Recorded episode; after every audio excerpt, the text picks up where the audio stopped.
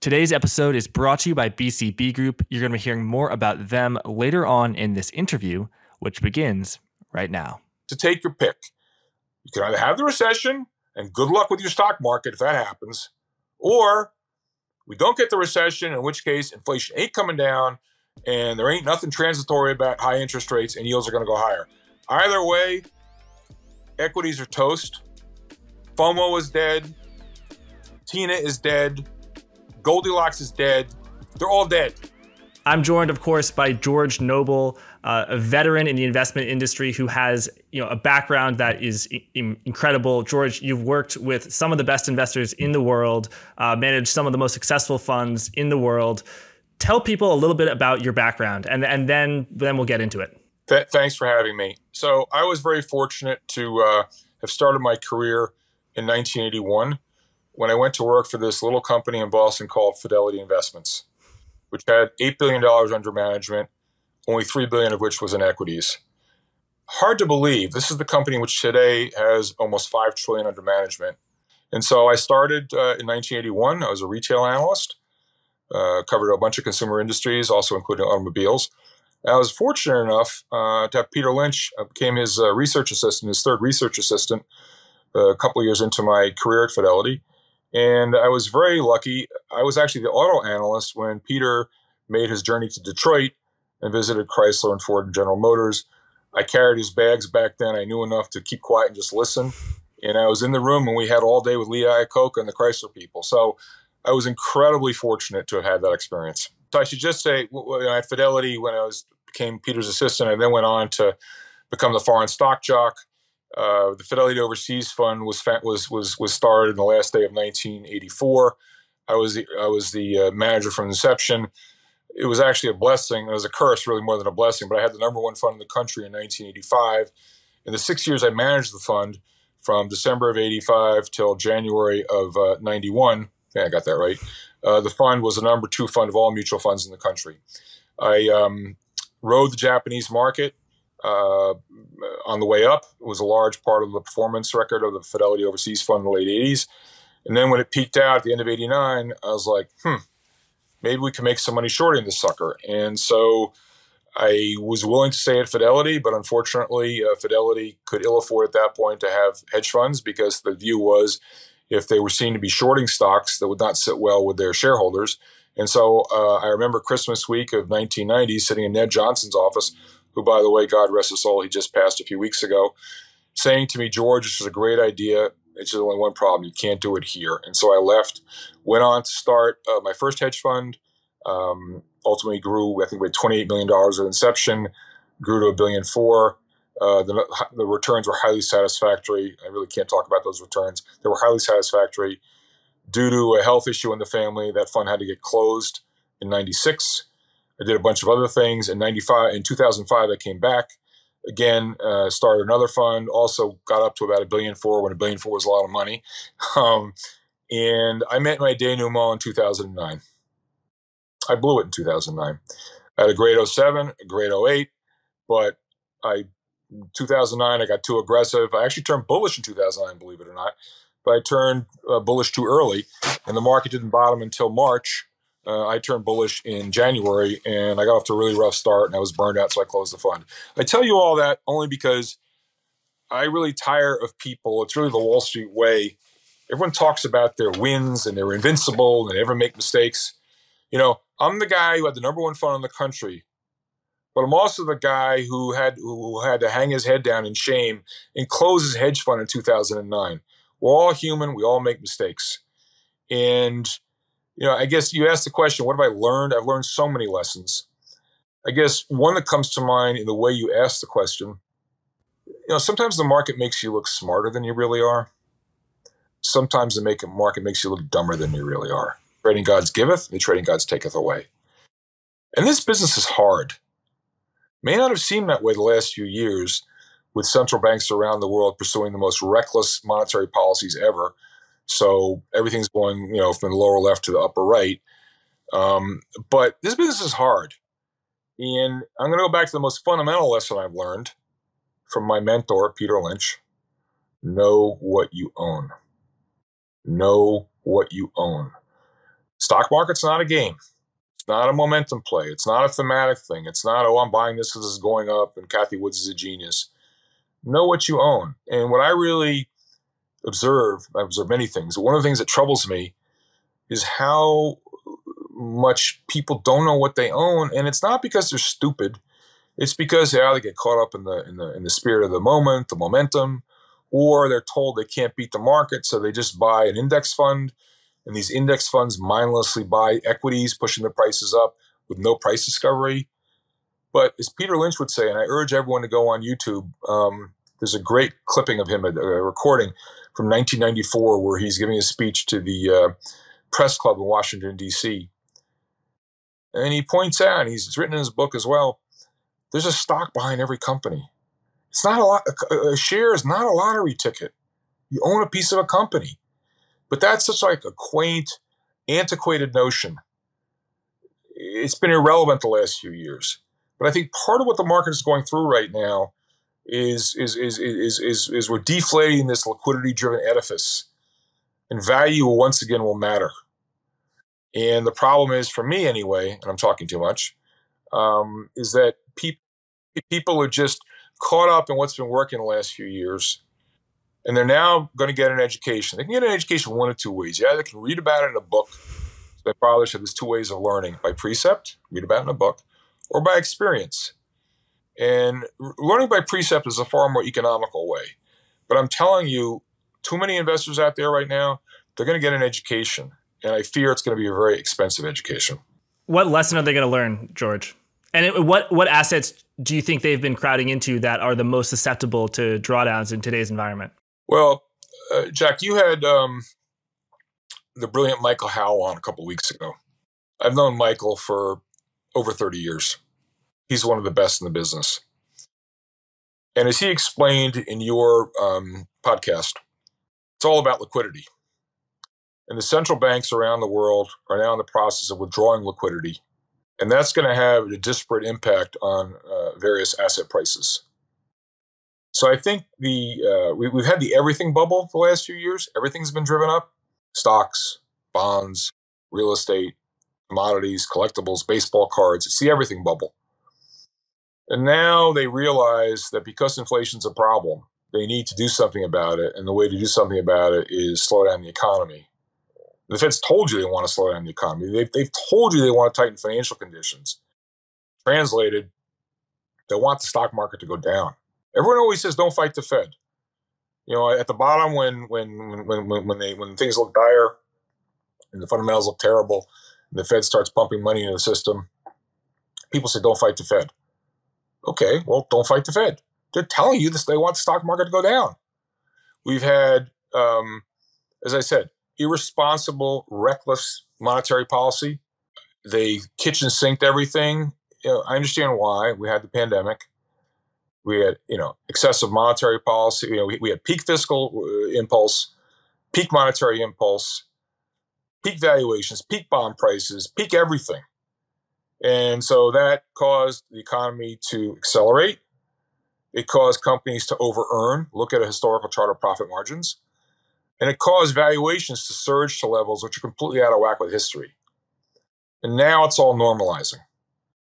And so the assets that are going to get hit hardest are the ones most sensitive to liquidity. So whether you're talking about, you know, the Cathie Wood archetype stocks, stocks on 20, 30 times revenues, loss making companies, crypto, you know, SPACs, Merrill, all the speculative garbage, you know, NFTs. Now, now they're doing now they're doing mortgages in in, in in crypto land. Like really?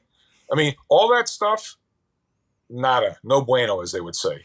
So I think you know, and that's the stuff that's been getting killed. I suspect that's the stuff that will continue to get killed. And but now they're starting to get to the real stuff. So you look in the stock market most recently, you've seen the general, so to speak, the FANG stocks, you know, be it you know, Amazon, you know, Facebook, et cetera, et cetera, they're starting to get hit. So I think when the, the tide's going out and people say, what should I buy? What if the answer is you shouldn't buy anything? What if the answer is you should be in cash? Or what I really believe, because I look, no one knows where the market's going to go. It's just my opinion. You're seeing a huge rotation from you know, long duration to short duration assets, from virtual to real, from crappy growth to quality value. I want to be careful how I say this to commodities. So, what I really believe is that the last shall be first and the first shall be last. So, I, have been, for instance, very bullish the last year. And you can go look at my Twitter feed. I suggested a year ago already. I'm on, I'm on the record with this. Was last summer saying people should short Cathie Wood, short ARK, and go long XOP as a proxy for energy. I'm not trying to be a jerk about it and take a victory lap. It's, it's all there. It's up 300%. I don't think that trade is over. So I would run, not walk as fast as you can away from any liquidity driven asset. And that's going to tend to mean, for the purposes of people watching this podcast or invested in the stock market, high PE stocks, growth stocks, Cathie Wood type stocks. When you say high valuations, you know, there were quite rich valuations. I think a company like Snowflake went IPO'd at something like 100 times price price to sales. How does that compare? You know, you've been in the market in a long time. You've seen a lot of cycles are there comparable times when during the dot com bubble there were stocks that were even you know more richly valued than 100 price to sales, or is it is it something completely different? Jack, that's a great question. You know, I've been through many booms and busts. I was there in '87. I left Fidelity to start a fund to short the Japanese market. So the Japanese market peaked at 39,000 at the last day of 1989. Never seen that price since. I was there in 2000 the tech wreck, NASDAQ 5000. I was there in 2008. And I will say, what we've seen now eclipses every other bubble that I've lived through.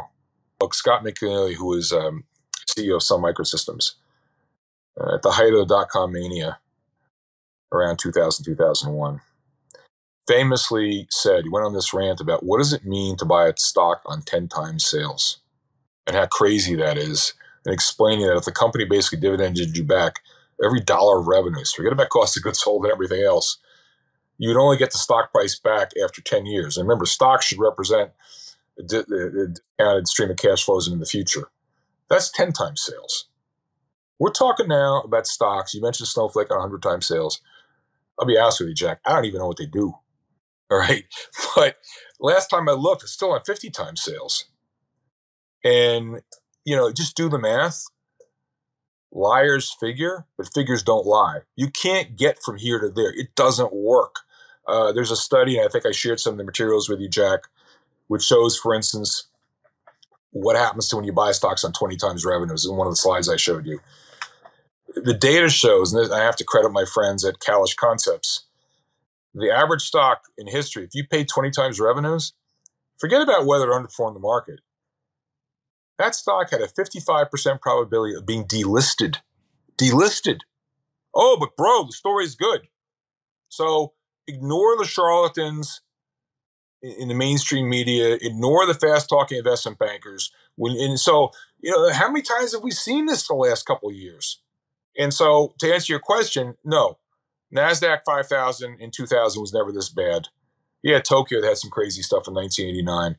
But for my money, this is the biggest everything bubble I've ever seen in my career. And we have seen uh, some correction with the S and P down, let's say ten percent, and you know the Nasdaq closer down to twenty percent, and long-term bonds, as you say, have sold off tremendously. How close do you think we are to reaching you know, a bottom? A lot of people say, "Oh, once the S and P 500 sells off twenty percent, there's going to be another Powell pivot, just like there was in 2018." What do you say? History rhymes. It doesn't repeat itself, but it rhymes. And the investor class would have you believe that once the market's down 20%, you know, as the Powell, as you say, the Powell put, they'll come to the rescue. No, not this time. As a matter of fact, I think there's a chance that this decline could shock people by just how bad, how much, how far down it goes. Let me explain why. The Fed the White House, they've identified inflation as enemy number one. And if you notice, um, it's become a real political problem because you know, 40% of the uh, population is really, you know, the bottom 40% of the socioeconomic strata is really hurting. They're getting killed by inflation. I heard Jim Bianco, who's brilliant, by the way, he's a must follow. Jim Bianco last week at the conference I attended, this is a shocking number. He pointed out that the, the, the average homeowner of the price of the average home, the average homeowner enjoyed a $54,000 appreciation in the price of their home. The average per capita income was something like 52,000. So they made more money in terms of their house price appreciation than they did from their paycheck. That's if you owned a home. So yeah, inflation's up, no problem. I'm richer now, at least on paper, for now.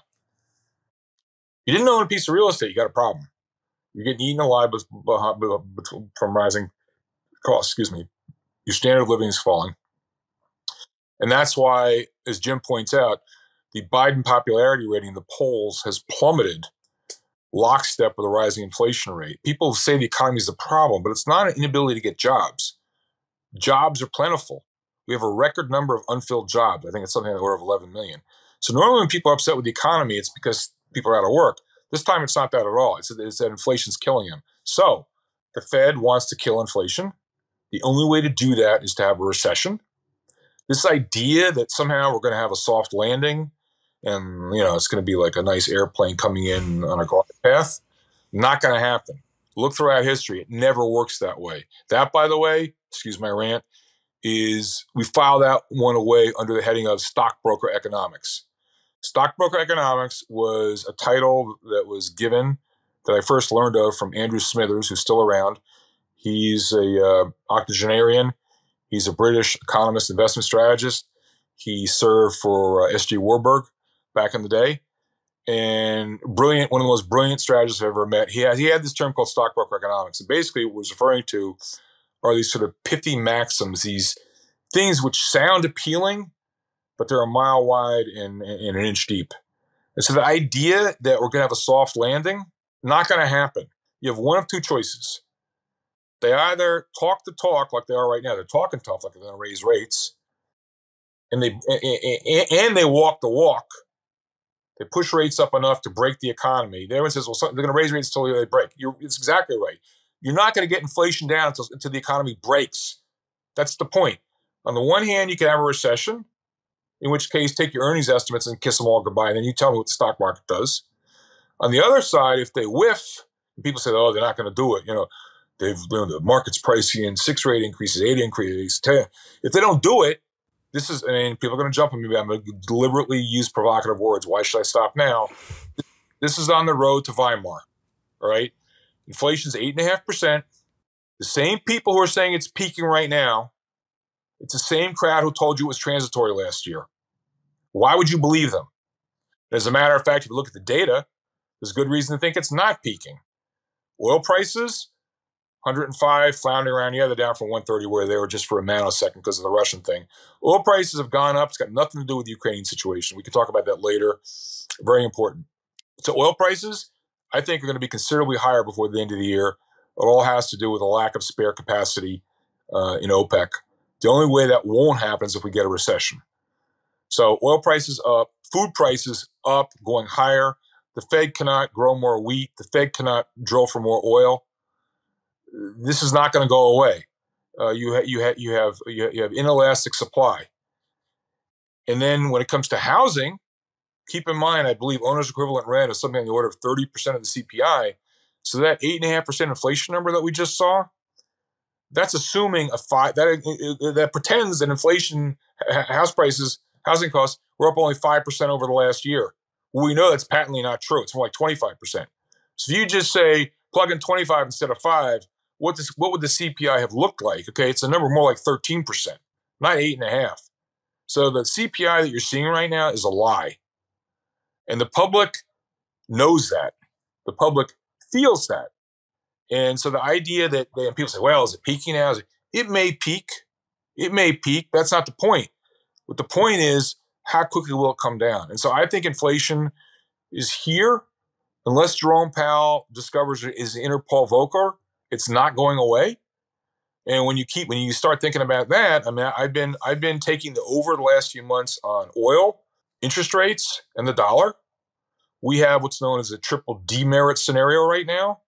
For those of you that weren't around in the 80s, the Japanese stock market was, was the bedrock, the driving force behind the Japanese stock market was a so called triple merit scenario.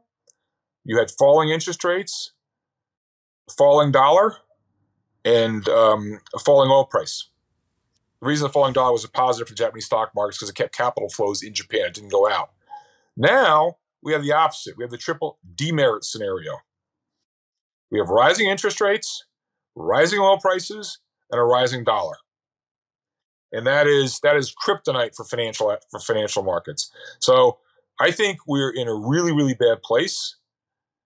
I don't want to yell fire in the theater. You know, someone said to me, if you're bearish and you're wrong, you're an idiot. If you're bearish and you're right, they hate you. I'm about as negative as I've ever been in my career. It's muscle memory. I've seen this before. I'll plead guilty. I did not participate on the upside, you know, on the way up in some of this stuff. It's all it's, it's, it's Looney Tunes. It's craziness. But as Michael Gayed, who's a good mutual friend, always says, there are no such things as cycles. There are only, no such things as gurus. There are only cycles. And so I spoke before about overachieving and underachieving. Cathie Woods, Cathie Wood had her day in the sun. You know, people say, George, you shouldn't be so hard on her. No, I am going to be so hard on her. You know why? Because she's blowing up billions of dollars of people's money.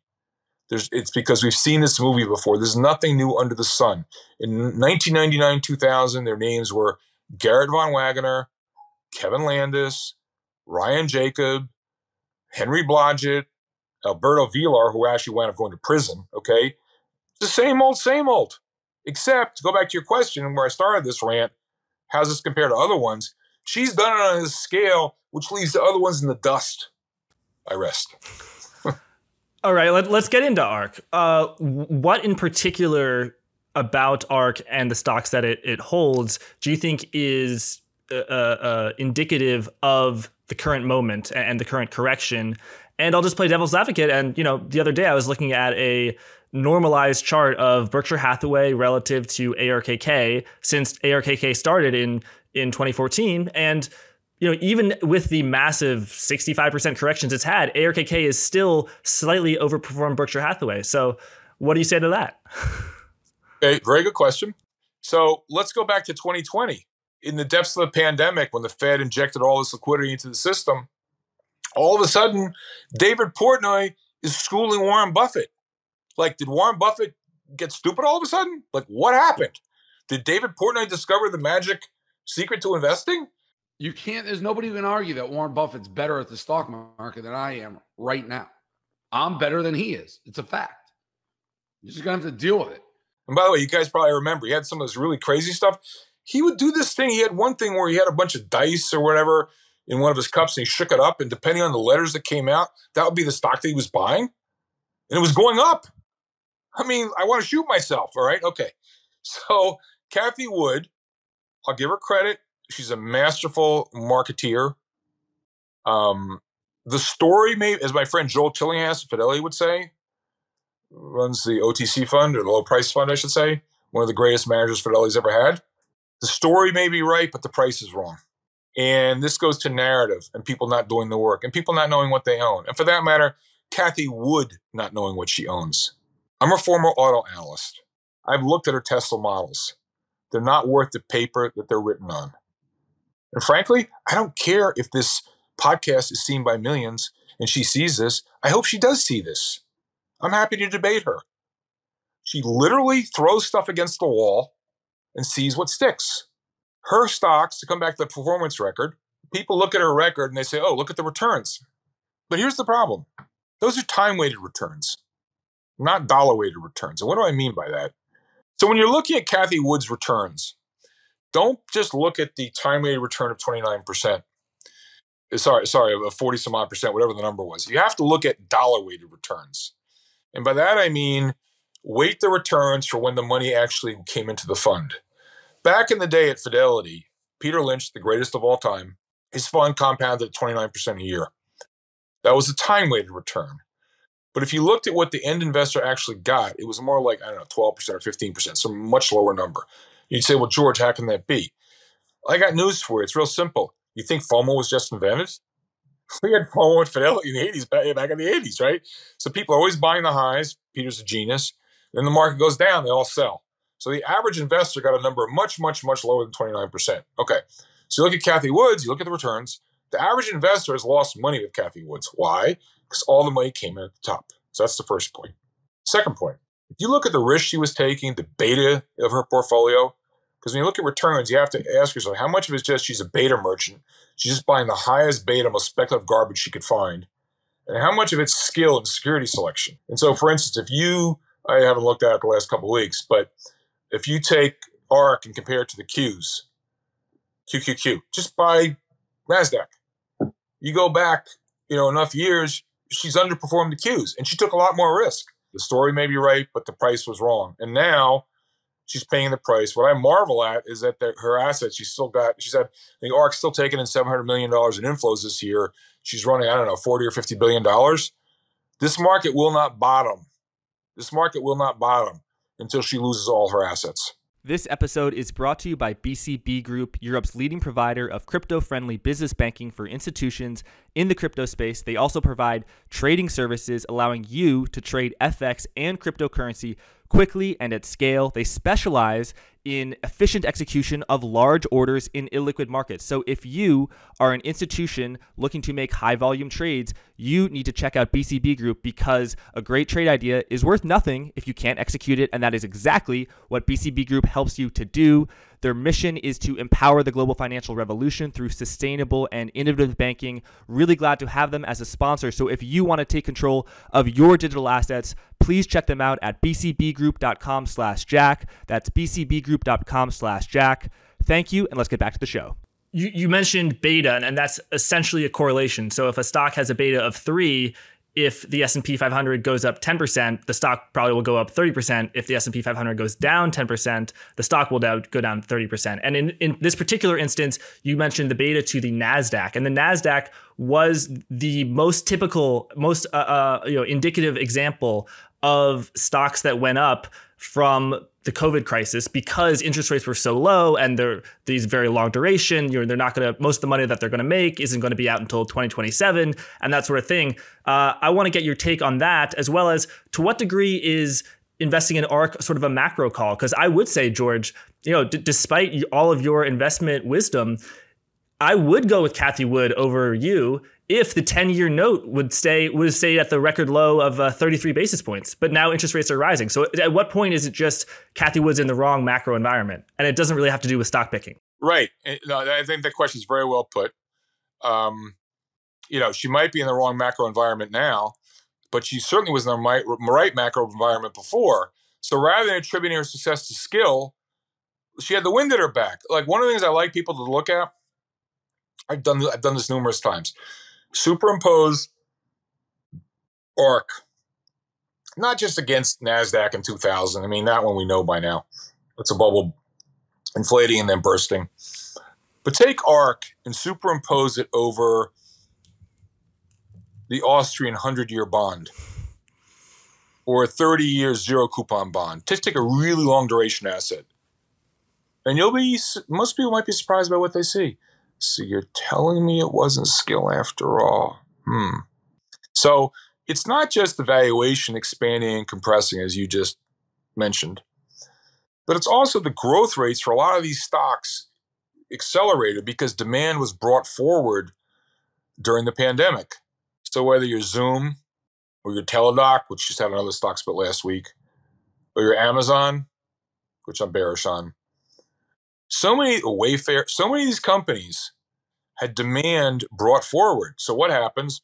Growth accelerated, and as growth accelerated, valuation expands, and valuation expands even more because rates are going down. So you have peak valuation on peak earnings growth, on peak margins. On peak valuation because interest rates are so low and risk premia are so are so narrow too. Totally. So now we run the movie in reverse, and guess what happens?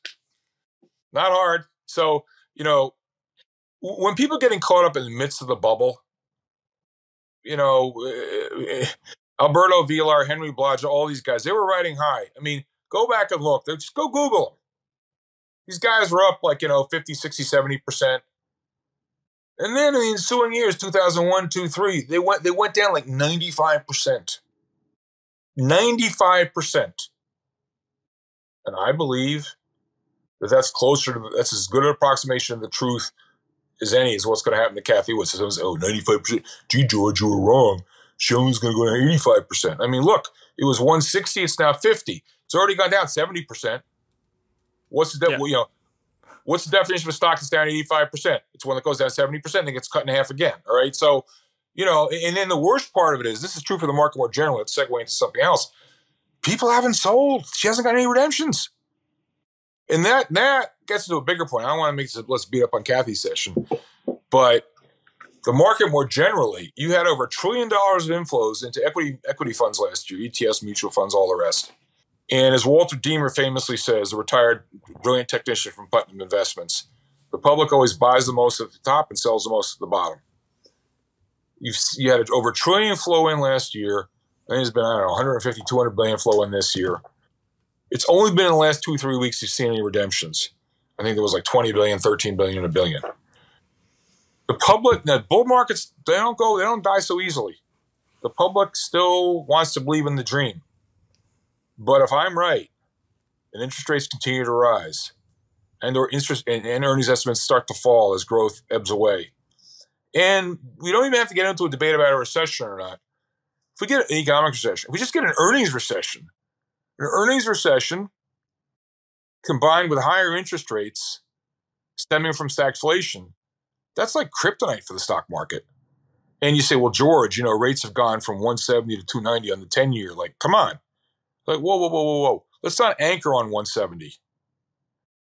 Jack, if you came down from planet Mars and you had no idea where things were before, and someone said to you, well, inflation's 8.5%, may still be going up, and the discount rates, wherever it is, I've lost track, and the 10 years at 290, I think it's almost pushing three today.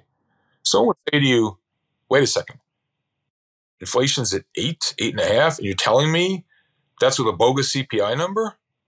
And you're telling me the bond market's at three, it's at 295? And the discount rates at wherever it is? Like, like, you crazy? And some people say, well, you know, the Fed might make a mistake with monetary policy. you, mean, they might make a mistake with monetary policy? What do you call last year? Rates went from 1% to, inflation went from 1% to 7.5%. They didn't do anything. Uh, so, uh, so, George, I, I'm pretty close to agreeing with you uh, on a, a, lot of things, but just to play devil's advocate, I think that the inflation picture relative to forward rates and interest rates, it's a lot better than it was, you know, six months ago, let's say. I, and I can't imagine a scenario in, let's say, December 2023 when inflation is down to 4% and the 10 years at 5%. Hey, then you'll actually have positive rates for the real rates for the first time in, you know, probably since before 2008. So, uh, I guess that, that depends that inflation will moderate. Do you, do you think that inflation will continue to accelerate? And if so, why? Well, but it doesn't have to accelerate. I mean, let's put it this way. The Fed somehow thinks inflation inflation will be 4% by the end of the year. I don't see how that's humanly possible. I just yeah. don't. End right? of 2022? Yeah, no way. But I was saying 2023. Yeah, yeah. So tell me inflation's 4%, 5%. What is the 10 year doing at 280?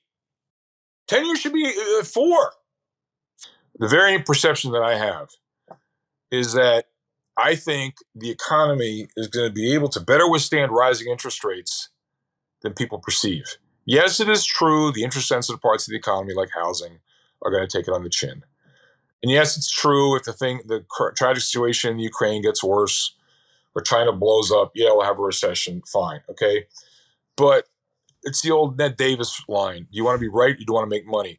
I don't want the IQ contest over, well, you know, after careful review of the play, inflation peak, and you know, hey Jack, no, we're at six percent now in December. Back to you. Well, you know, yeah, Jay was, Jay, oh, let me finish. Jay was right in in April. That's not the point. The point is how do we make money?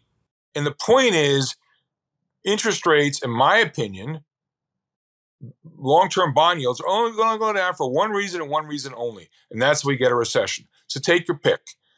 You can either have the recession, and good luck with your stock market if that happens, or we don't get the recession, in which case inflation ain't coming down, and there ain't nothing transitory about high interest rates, and yields are going to go higher.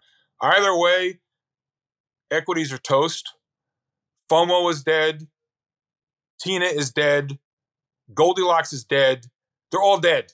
Uh, so one uh, thing I note, and correct me if I'm wrong, is that you're somewhat constructive on the economy. I think if you were more bearish on the economy, you wouldn't be as bearish on risk assets because that means the Federal Reserve can tighten and tighten and tighten. Markets can tank. markets can puke and the economy will still be okay. The unemployment rate will still be you know decent. If it was the case that the unemployment rate was hiking back up, then the Federal Reserve would have to do a, a Powell pivot. But it takes a long time for rate hikes to tank the economy. But for them to tank markets, it's happened in a matter of months, and it can continue as we've seen. Jack, spot on. Brilliant point. Brilliant question. As you know, monetary policy always operates with a long and variable lag. So what you're seeing right now is by dint of decisions that were made over a year ago. So the idea that we can micromanage the economy and Jack say, hey, Jerome, a little more on the interest rate, a little more that doesn't work that way. All right. So in terms of the economy, but I also want to remind some people of something else. The economy is not the stock market. Those are two different things. And people make that mistake all the time. Economy is not the stock market. And I don't want people to come away from this saying, oh, George is bullish in the economy. No, no, no, no, no. It's not what I'm saying. Because I think the economy is slowing. I think the picture is going to be a lot less uh, buoyant a few months from now than it is today. But will it be enough to give us a recession? Don't know. And so one needs to keep in mind that in past cycles, you had the, the debt excesses on the balance sheets of individuals and corporations. This time around the track, the excess and credit extension, the debt excess, is on the balance sheet of the government. It's the governments that have borrowed all the money. For instance, if you look at the uh, debt servicing ratio of individuals, it's extremely low. In other words, income relative to interest payments. Corporations, relatively speaking, in decent shape. And the point is, when you know you think about the economy, its identity, the private sector, sorry, the, the public sector surplus deficit is equal to the private sector surplus. So all the money that the Fed spent, that the, the, the, government spent to, to, to boost economic growth. They spent money they didn't have, boosted growth. That in turn generated profits, which flowed into the private sector and pushed up asset prices. Right. So you had rising profits along with the government buying bonds. They were engaging in QE. Now we have, this is a very important point that Jim Bianco harped on the other day as well. If you look at the, at the outlook for interest rates and bonds, it's not just growth it also has to do with, with, with you got to look at supply and demand on interest rates. Look, this determines real interest rates, okay? How much excess savings is in the system? We had the great moderation for many years. Excess savings, the Eurasian sa- savings glut. Europeans and Asians with too much excess savings. So what happens? we we borrow the money and we can grow much more than we would have otherwise. Now, though, we have a different situation. The foreigners are not buying our bonds anymore. Like, why would you, given where inflation is and given where interest rates are? Foreigners are not buying our bonds anymore. Banks, interestingly, are not buying our bonds. They've cut way back on bond purchases. And the federal government is going from QE to QT. So you look at the, the, the way the supply demand situation flips around on, on, on bonds, it's a nightmare. And the reason that's important is because, you know, all of a sudden they go back to Tina. Tina's dead. Well, if you can get, you know, five, six percent from investment grade or whatever, high yield, all of a sudden it starts looking interesting. So this is this is this is crucially important. So I remain steadfastly negative on bonds it, it, for a couple of reasons. A, I don't think the economy is bad as, as some of the economic bears would have you believe. I believe. I also want to point out something else. In 2018, when the Fed started to they started the QT, they started to raise rates. As you recall, the stock market uh, uh, uh took a dirt nap in the fourth quarter of 18, bottoming only just before Christmas. And people are like, oh, the sky's falling, the sky's falling, we're going to have a recession. Well, guess what? Growth accelerated from 2.2% in the fourth quarter of 18 to 3.1% in the first quarter of 19. So just because everyone's in pain, like, oh, my stocks are going down, my stocks are going down, the world must be coming to an end, we must be having a recession. No, it doesn't work that way.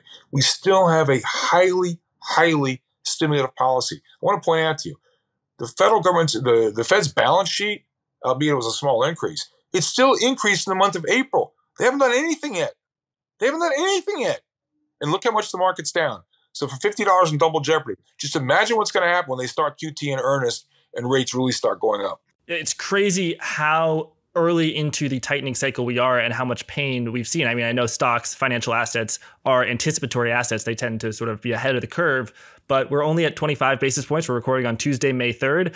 You know, uh, by by all likelihoods by uh, tomorrow, Jay Powell will announce a 50 basis point hike for, to 75 to 100 in that range. Um, but okay, so explain what you meant about bonds and discount rates. So normally, if someone's super bearish on stocks, bonds are a hedge, but you don't think that in that in this environment. So the 60-40 model is dead. Long live the 60-40 model. That's the idea that you know when stocks go down, bonds go up, so it kind of balances your portfolio. Well, that's true in the last 20 some odd years. But if you go back to like 1998, I mean, right now, stocks and bonds are positively correlated. All right. From 98 to 2021, they were negatively correlated. But before that, if you go back in the Wayback Machine, they were positively correlated. All right. So the 60 40 model is dead.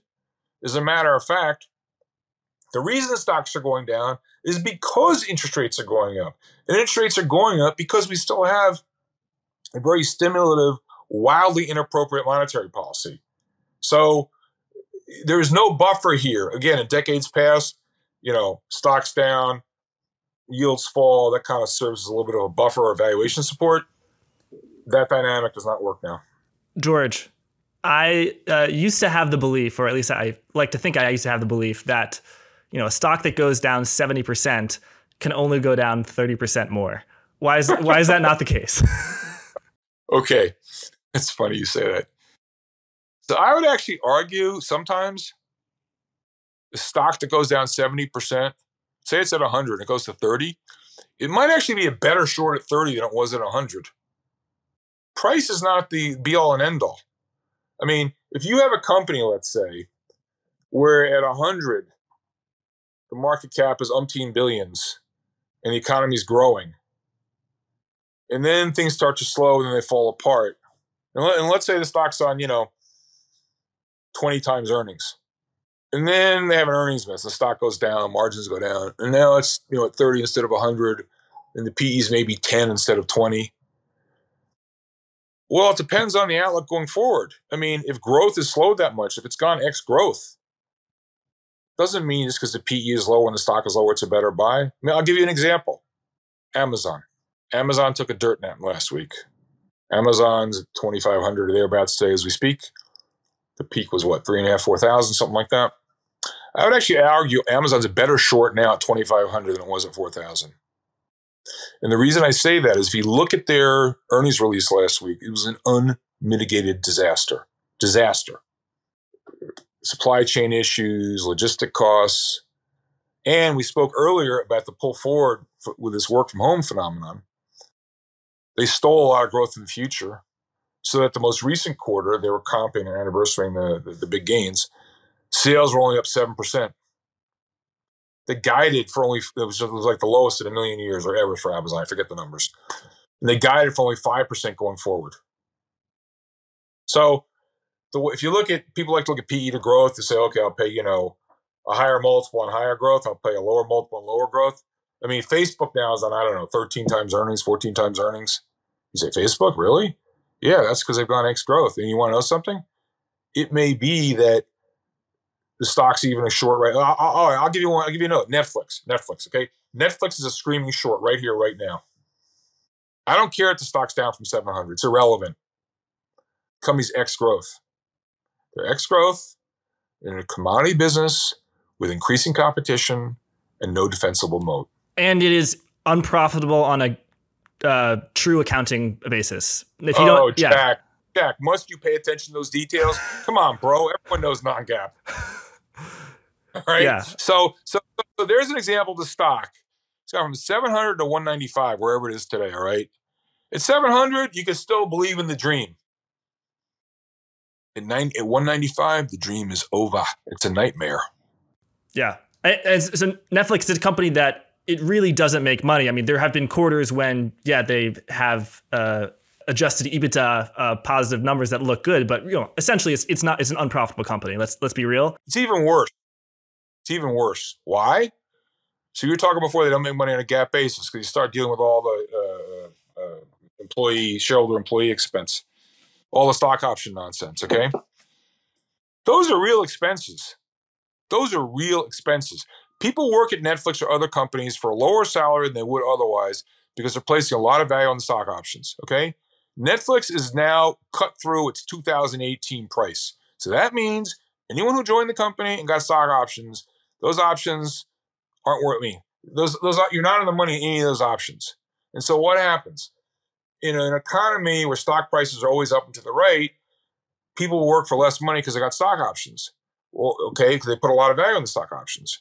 If all of a sudden the market's not going and people are like, eh, you know, I can go across the street and make a fifty or hundred thousand dollars more working over there. They'll pay me cash. They will.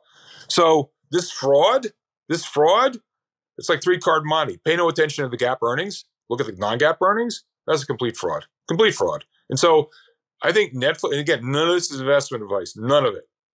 I could change my mind tomorrow. But I'm telling you, I believe Amazon is going to be a lot lower a year from today. So, so I'll just tell you, in my opinion, Netflix is going to be a lot lower a year from today. It's 195. I think it'll be at 95.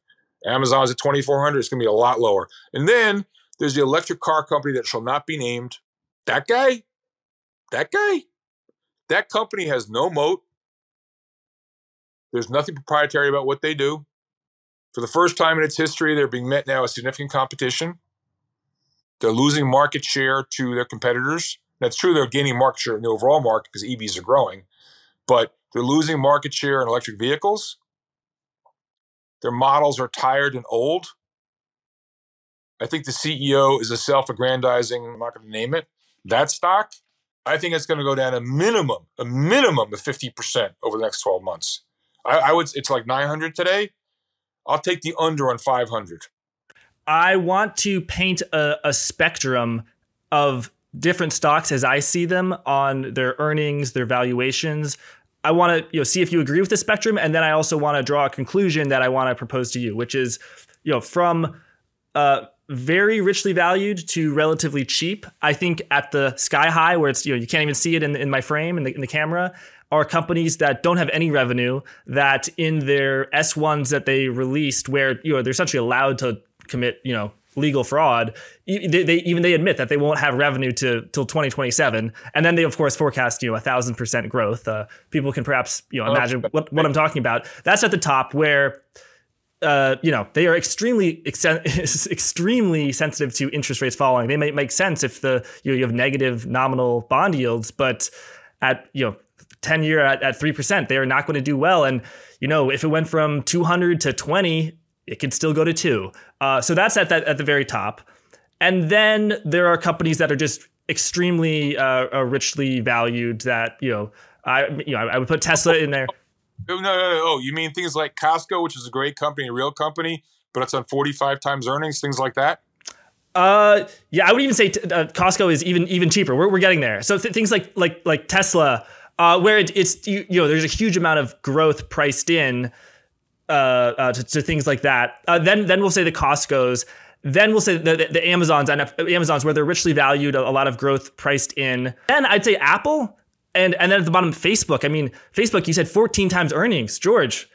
I mean, people use Instagram. It's growing, and there are there are you know copper companies that are trading at higher than 14 times earnings. Why would you want to rather own a copper company than than Facebook? There's a couple things I want to say there. First of all, I am a growth investor. okay. Yeah. You want to know what growth is in the current environment? What? Energy stocks. You want to know has a growing top line and growing earnings that are accelerating? Who's a price ta- maker, not a price taker? I'm a growth stock investor. Let that sink in. Okay? Amazon, Facebook, they're X growth. It's over. It's done. It's done. I want to come to Apple. You mentioned Apple. Apple's a poster child. Without getting crazy, look, Apple's a real company. People have done great with it. I didn't own it. Apple is selling right now on about, I think it's like 25, depending on where the stock is today, 25, 26 times earnings for something which is growing at 8% a year? Really? Apple even now? I think Apple now is 6% of the S&P and energy's 4. Apple's still valued at more than the entire energy sector. Apple, when they came out their earnings last week, said that they're now facing considerable headwinds from supply chain, which could be as much as four to eight billion dollars in the coming quarter. They basically gave you the profit warning. So it's six percent of the S and P. Energy's only four. It's on 26 times earnings. Growth is slowing. It's an 8% grower at this point. Would it really surprise you if the earnings get hit? Because just imagine hypothetically if there was a, a lockdown in China and people didn't go out and buy iPhones and maybe they had a bad quarter as a result. Like, not that could ever happen. Just imagine.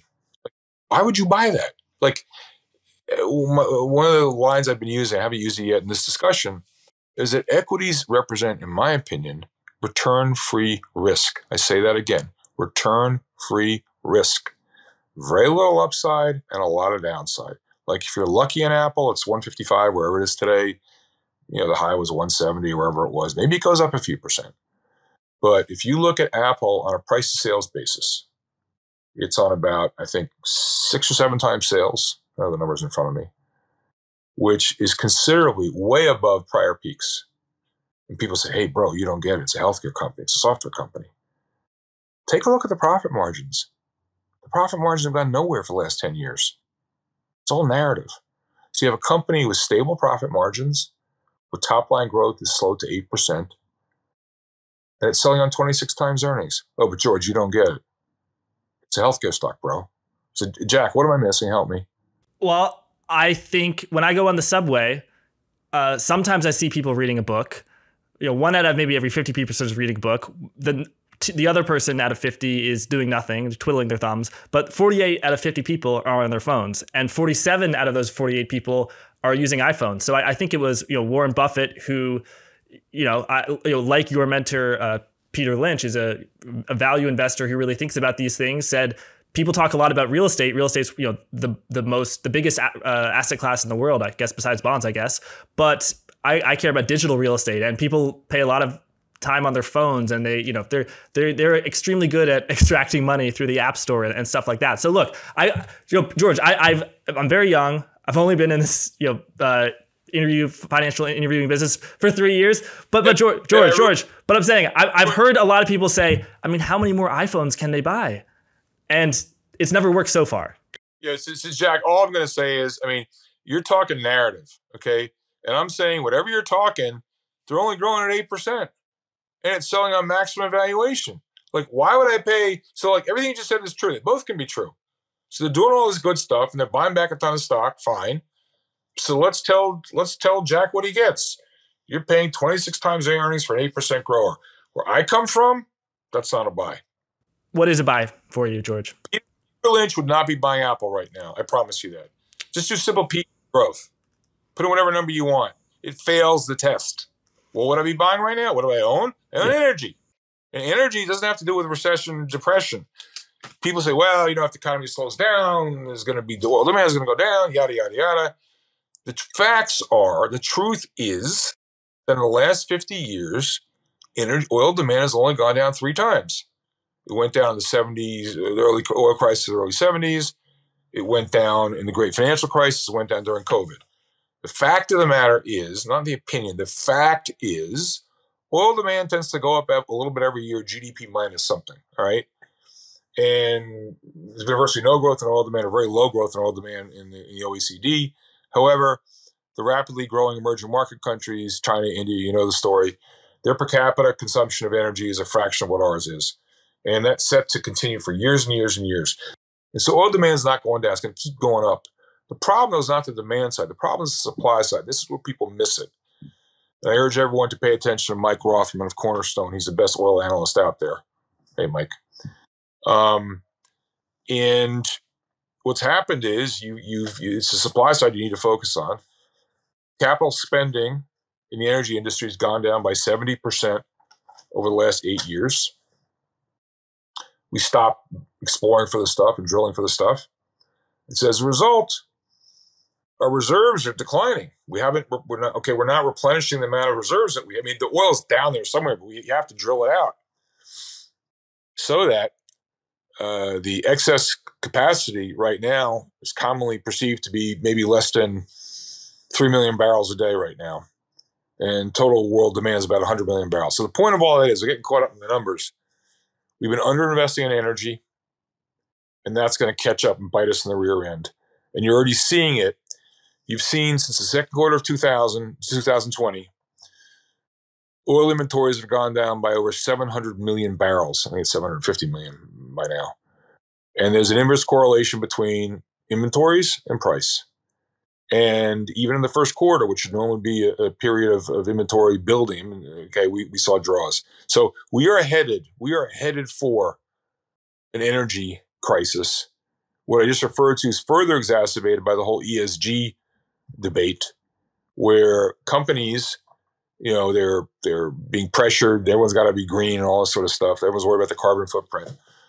So you, you have companies where, you know, if you're the CFO of an energy company, you had a near death experience the last few years, the last thing in the world you're going to do is put another hole in the ground to drill for more oil. And then on top of it, you're going to have the ESG crowd on top of you if you do it. So we're not drilling for more oil. It's not that the oil doesn't exist, it's, it exists, but we got to drill it out, and we're not.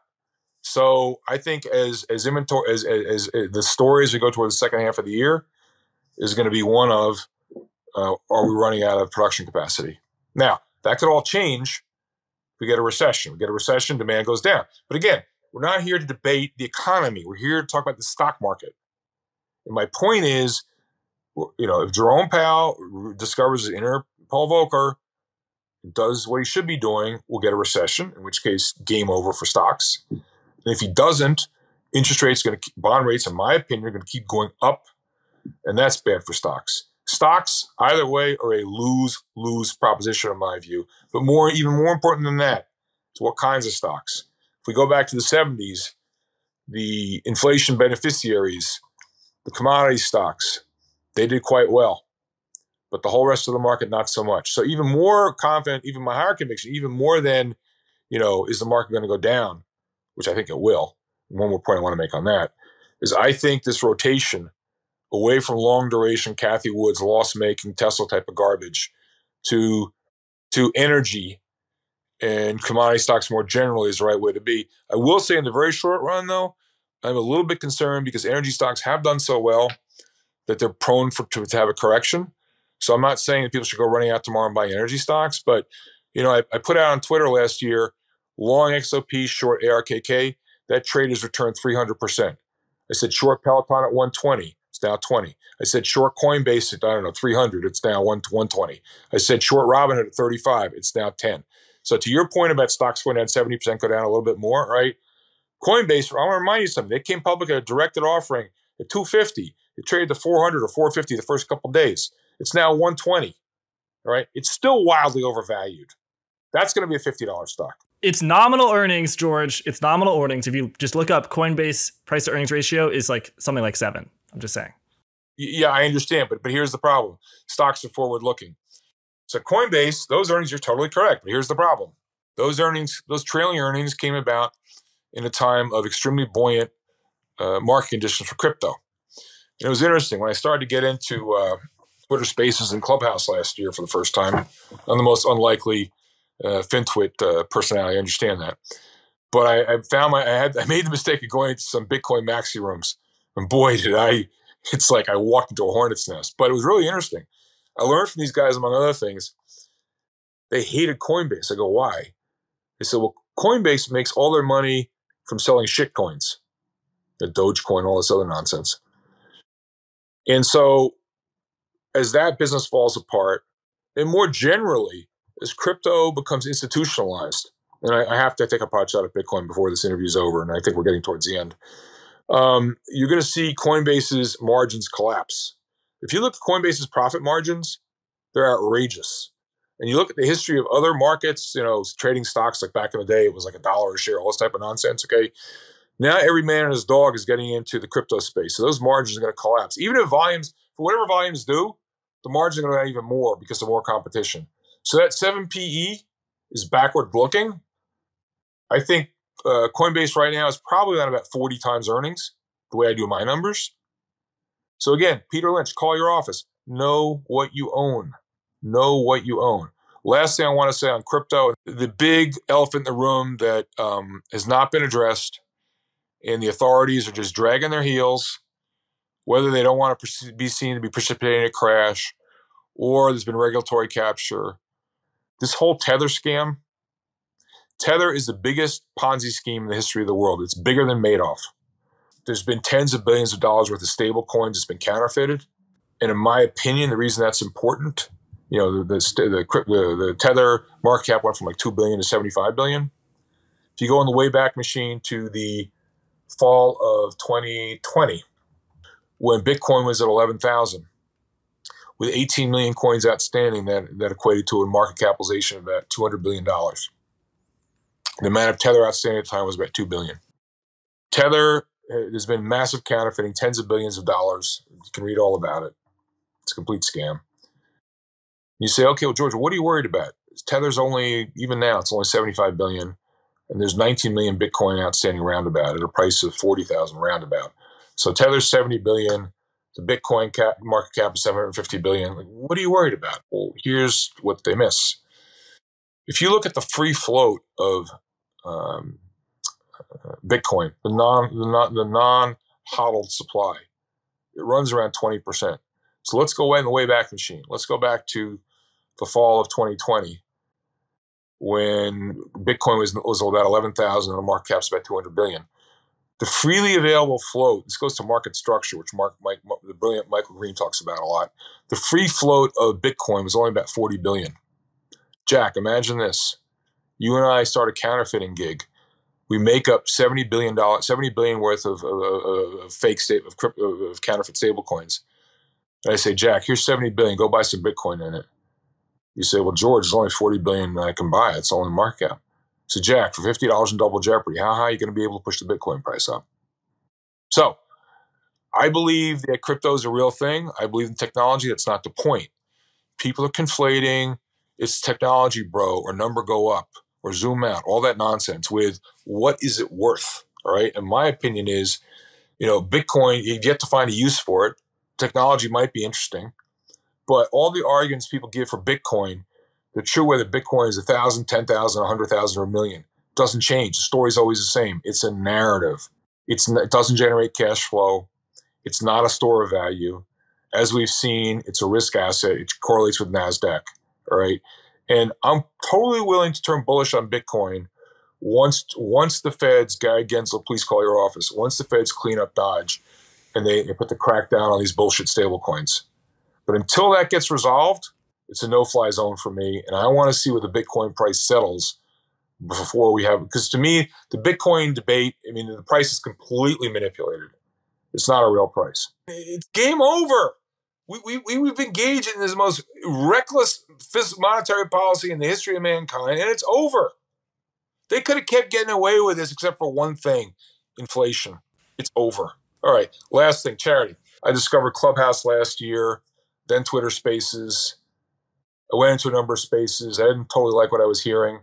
I just started decided to start my own, and we I think I had 2,000 Twitter followers at the time. That was four months ago. I now have 22,000 Twitter followers, and if I reflect on it, I think it's because people are looking for answers. People are looking for truth. I know I get loud and I can be hyperbolic. I know, but people seem to have the idea that I'm honest, I'm hardworking. Yeah, I make plenty of mistakes you're not making mistakes, you're either a liar or you're not taking enough risk. And I bring a 40 decades of experience and a perspective looking at the market through the lens of a, of a you know, guy who ran billions of dollars, trying to teach people how to think about markets. I don't tell people what to buy or sell. I don't give picks. The old line: you give people, you give someone a fish, you give them a meal, you teach, you give them, show them, teach them how to fish, you give them a livelihood. And I think that's why people are drawn to my rooms. We're routinely getting 10 and 15,000 people on episode to listen. We have, I told you this before, Jack, you chuckled. We have, I believe we are the Saudi Arabia of content. We have, um, because I've been four decades in the business, I know a lot of people. You had the brilliant Michael Howell on your podcast a couple weeks ago. He's a friend of mine, a friend of the rooms. We have people like Michael Howell, Michael Belkin, with whom I got into a room within five minutes, Dennis Gartman, Stan Weinstein, Tom Thornton, Tony Greer. I mean, just go down the list. And so it's like murderer's row of content. So we have the best speakers, the best content, I believe the best moderation, because you probably can imagine I don't suffer fools gladly. I employ the Socratic method, so it cuts out all the nonsense. And we have the smartest audience, because the smart guys come to my room because they know that's where they can hear brilliant speakers moderated properly. There's nothing worse than going in a room and it's not moderated properly, and then it just goes off the rails. Yep. And then I'm going to finish.